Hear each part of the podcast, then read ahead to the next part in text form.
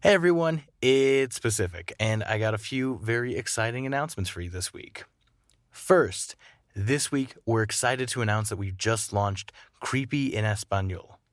After five years of presenting the most disturbing and sinister creepypastas from around the world, and by popular demand, Creepy is finally available in Spanish.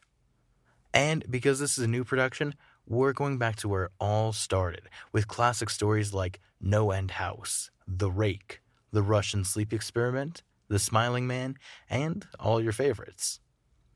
And the best part? Creepy in Espanol will present two new episodes every Tuesday. You can subscribe to Creepy in Espanol wherever you listen to podcasts.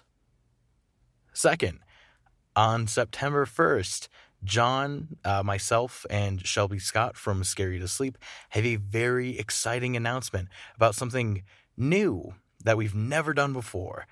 It's going to be very um, raw and live, perhaps. Uh, I really cannot say anything else about it uh, except stay tuned on September 1st. Uh, we'll be posting about it on our socials. Um, I'll have a full announcement in the show notes um, or at the top of the show next week. And I'll have a write up on Bloody Disgusting on September 1st. So stay tuned for this cool new live production. Um, I'm incredibly excited. Can't wait to tell you all about it. Uh, and last but certainly not least, this October, October 1st, I'm launching yet another new show. In collaboration with Trevor Henderson, the iconic horror artist behind many beloved um, internet monsters and myths like Siren Head, Cartoon Cat, Long Horse, and many, many more, uh, we've teamed up with him to make an all new fiction podcast called Mayfair Watchers Society. We'll have more information as well as our first trailer dropping for this very soon, so stay peeled. Um, keep your ears tuned and your eyes open, uh, and more on that soon. But for now, this week's episode.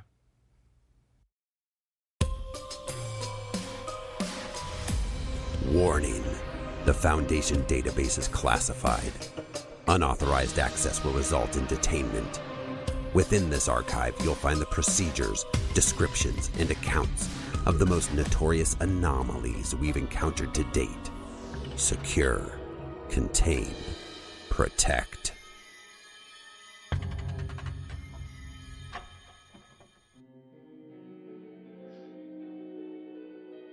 Item number SCP-3208. Object Class Keter. Special Containment Procedures. Public knowledge of SCP-3208 is to be controlled by Foundation personnel.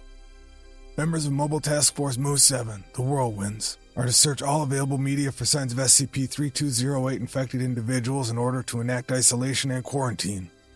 Individuals suffering from SCP-3208 infection are to be isolated from uninfected individuals and removed to the Foundation Hazardous Quarantine Facility nearest to the location they are apprehended. Analysis of SCP-3208 related growths are to be undertaken under supervision from a hazardous materials expert. Interaction with 3208 infected individuals after quarantine, even for the purposes of analysis and research, requires approval from the 3208 project head at Site 81. Dreams and hallucinations involving SCP 3208 1 are to be documented as long as the SCP 3208 infected individual is capable of communication with Foundation medical staff. Description SCP 3208 is an infectious disease which initially presented as a minor headache caused by a hard, seed shaped neoplasm that forms on the thalamus, followed by neurological degeneration. Symptoms which accompany early SCP 3208 infections may include impaired cognitive function, seizures, muscle weakness, and upper extremity dysmorphia. SCP 3208 neoplasms exhibit a dendritic growth habit, expanding throughout the cerebrum over approximately three weeks, increasing the severity of the above symptoms until the onset of full body paralysis. Notably, none of these effects appear to be fatal to the subject. Following this, the infection will cease growth in the cranium and begin spread through the nervous system to the remainder of the body, exiting through any orifice to which the growths are adjacent with the eyes, nostrils, ears, and mouth producing external growth first. The material produced by this process is organic, gray in appearance, and a transmission vector for SCP 3208. This material will continue to increase in size outside of the body until it anchors the infected individual to a nearby surface. While neurological symptoms vary, all SCP 3208 sufferers will experience vivid dreams and hallucinations that include the presence of an entity described similarly by all sufferers. This entity is designated as SCP 3208 1. As symptoms progress, SCP 3208 1's frequency of presence will increase as well.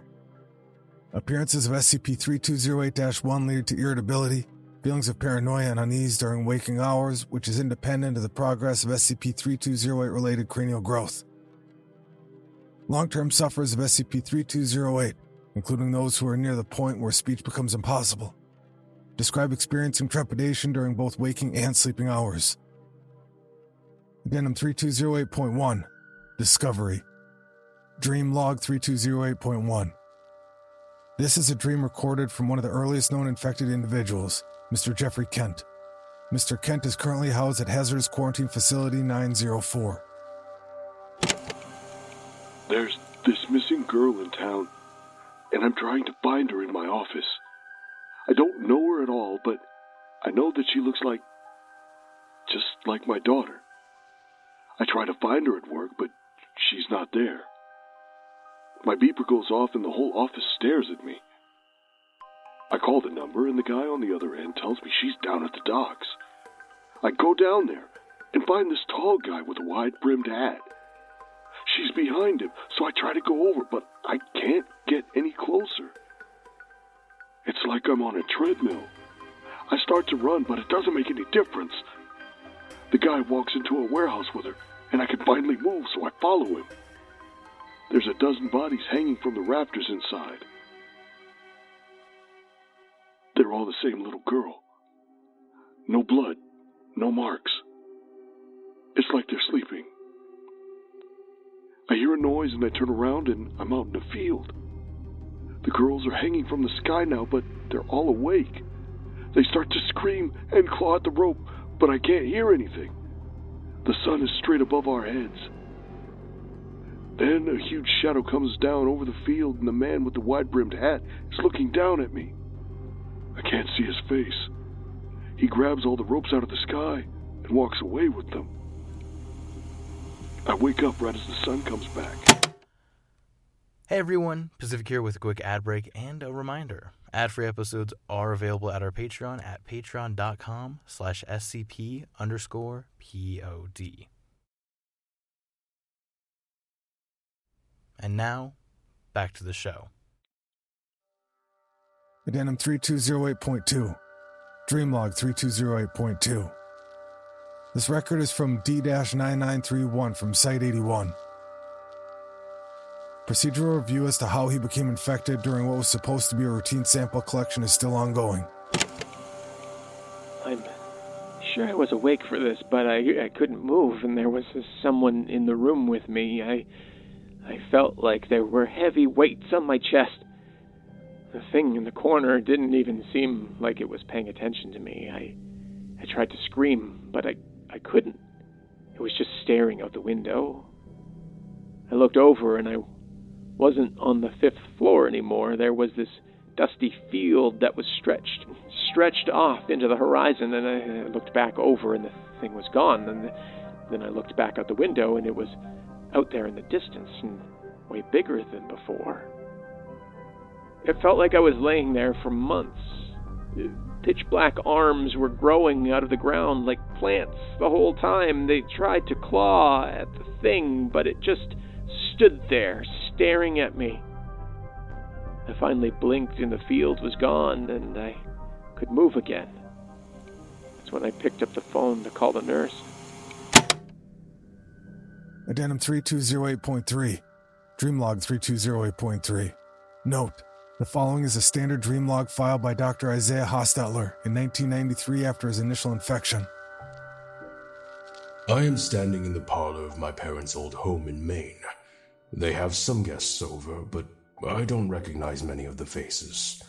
I smile and greet people and serve drinks, and I worry about whether the food will be ready or not when a phone rings. I pick it up, and a voice on the other end says, Come upstairs. I leave the parlor and move towards the staircase. I remember it was this huge, sweeping thing that some Italian carpenter had built for my great grandfather a couple hundred years ago. But now it ascends into the ceiling with no arm rail, and I can't see how high it goes. I hear the phone ring in the other room, and I am suddenly aware that there aren't any more people around. I look out at a window and see fields, which I don't realize is out of the ordinary, but that house overlooked the bay. I begin to walk up the staircase, but I can't find my footing. I take several steps, and then several more back down, and I begin to feel very afraid. The phone is still ringing, louder, and now I'm standing in the house after it burnt down. The staircase in front of me is unchanged, but now it just keeps rising up into the sky. The ruins are surrounded by fields that stretch out for an eternity. I start to climb up again, and as I rise up the steps, I can see a figure in the distance. I can't quite make it out, but it's moving towards the house. I don't know how long I climbed. Eventually, I see him a man in a hat standing next to a telephone. The same phone I answered earlier in the parlor. I'm back in the parlor. He comes up to me, and I can see him, plain as day. He looks afraid. He says, Did you see it? When I tell him I don't know what he's talking about, he recoils. Blighted seed breeds blighted crop, he says, and his eyes grow wide. Dr. Hostetler asked Dr. Harold Lang, one of the researchers assigned SCP 3208 Project for water. It is provided, and Dr. Hostetler resumes after complaining of an increasing headache. The man leans in very close, staring at my eyes. Listen to me, he says. A nightmare festers in the field. Their all seeing eye passed over the empty cell. Even the Reaper fears what is being sown. He produces a scalpel. The Dreamwalkers are fleeing. They would be like smoke before a cyclone. Take this. He hands me the knife. You cannot stop its advance. If it sees you, cut out your eyes. The road through the field will be lined with corpses, but it may give you enough time to escape. By foot or by blade. The room around us is suddenly collapsing. The house is on fire. In the distance, I see a figure swaying in the field. The blighted seed breed blighted crop, he says. It is too late for you. Use the blade. Give the others time. He's coming. He's coming. I ask him who, but he's gone. His hat is burning on a coat rack near the door. I hear a long, low sound coming from the field. I turn to look, and I wake up. 15 hours after recording Dreamlog 3208.3, Dr. Hostetler was found unresponsive in his room in the Site 81 medical wing along with a scalpel and the following note. I think I understand now. I'm sorry. Dr. Hostetler was experiencing full body paralysis at the time he was found despite being in the earliest stages of infection. Several hesitation wounds were present on his arms and neck, though none were deep enough to cause serious injury. Dr. Hostetler remains unresponsive in the Site 81 Medical Center. Addendum 3208.4, Dreamlog 3208.4. Note The following is a transcript of audio recordings gathered from Dr. Harold Lang subsequent to his own infection 15 years after the previous log. After I started complaining about the headache, Dr. Tarnot asked me to come in and get some scans done. They kept saying they weren't sure if it had manifested yet or not, but after last night, there's no questioning it. I know what I saw.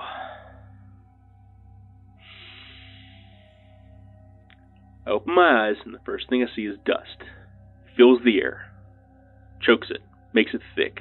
High above me somewhere, I can just barely make out a light, maybe a sun. It barely illuminates the world around me. There's a rope beneath my feet, and I follow it.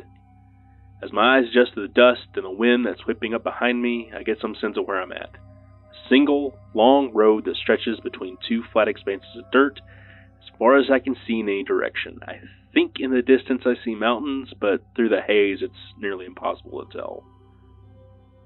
After a while, I see something laying in the road. Its features are half defined, like something out of a storybook that you dreamed about and then forgot. It's dead. There are others like it strewn across the road now. I get the impression they used to be colorful, but they're covered in dirt and dust, and in the dark their colors have faded. Their lights have all gone out. I keep walking, and after a while, the road ends. The dirt has covered the road completely, and it's dust forever. This is when I start to see things laying on the ground a hat, a ringing cell phone, diamond ring, some baseball cards, and a pair of pants. I follow this trail of discarded things till I reach a field, one that stretches out before me in a long, unending line. There are crops there, tall stalks of dry things that rustle when the wind blows. There are more things on the ground now, and somewhere in front of me, I start to sense a presence that makes my hair stand on end. It, it's far away. I walk through the fields for what feels like years. The trail becomes thicker, and I start to see other things. At first, I thought they were strips of rawhide, like you see sold at feed stores or uh, cowboy shops. When I pick one up, I see the faintest coloration of a tattoo wedged into it. Dark stretches of blackened blood accompany each one, where the piece slothed off before coming to rest. I start to see hair, the fingernails, teeth. The haze grows thicker now, and I lose my sense of direction. I'm wandering through the rows of dead stalks, barely breathing. And all around me, I start to hear this sound. It's quiet at first, but every step I take brings me closer to the source, like I've been drawn to it. It's low and inconsistent, and it rises and falls as I push forward. I hear voices now. Individual sounds make up the din. I take another step, and the stalks around me disappear. I'm in a clearing, looking out towards another expanse of dirt.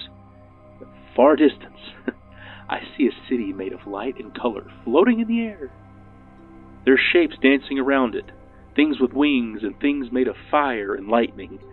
Below it is green grass, and beyond it is blue sky.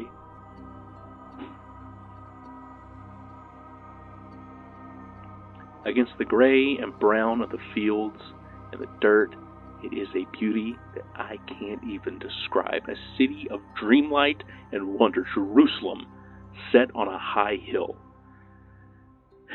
And I see it, swaying in the wind. It's long and lean, with sackcloth around its body and a wide straw hat on its head. Can't make out its features. In one hand is clutched a thick knot of rope thrown over its shoulder. As my eyes follow the rope, I see hundreds or, or thousands of people bundled together like hay, moaning and screaming. Some of them I can see clearly men and women and children in their street clothes, their eyes wide in fear. The others I can see the, the dark strips that catch against the rocks and just slide off like rawhide. I hear my name. and I look up. There's a figure in there, one scorched black and rotten, reaching a hand towards me, its fingers ground into nothing, but I see it clearly. Its mouth is open and it's full of dirt and dust. It chokes out my name again and again. I can't see its eyes, but it's staring at me. I can feel it. Then it's gone mixed in with the rest of them as they're dragged across the dirt. I hear my name one more time, and the sound just becomes another among thousands. I watch for a while longer. They get further away, and the sound grows dim, and then the dust kicks up, and the scene disappears. I stumble through the choked air again for a time, trying to find any respite from the horrid wind. I fall, barely able to catch myself. The dirt gets thicker in the air around me. I start suffocating under it. The ground is shifting and twisting beneath me, and I sink into it. I want to pull myself up, but my body refuses. The dust is too much. It obscures my sight and fills my lungs. It fills my veins. I see a pair of glasses sticking up out the dirt. The glass is broken and the frames are bent, but I recognize them instantly. They're Hostetler's. And then, and then I wake up. I wake up.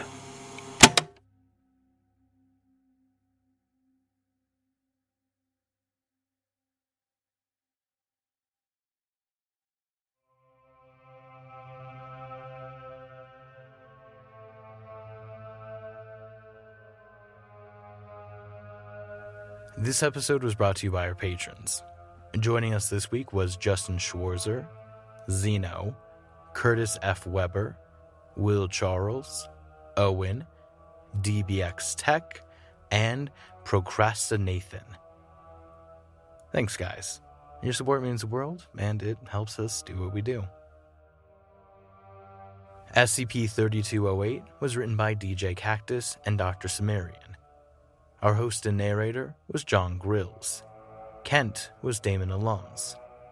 D9931 was Russ More. Hostetler was Brandon Nguyen.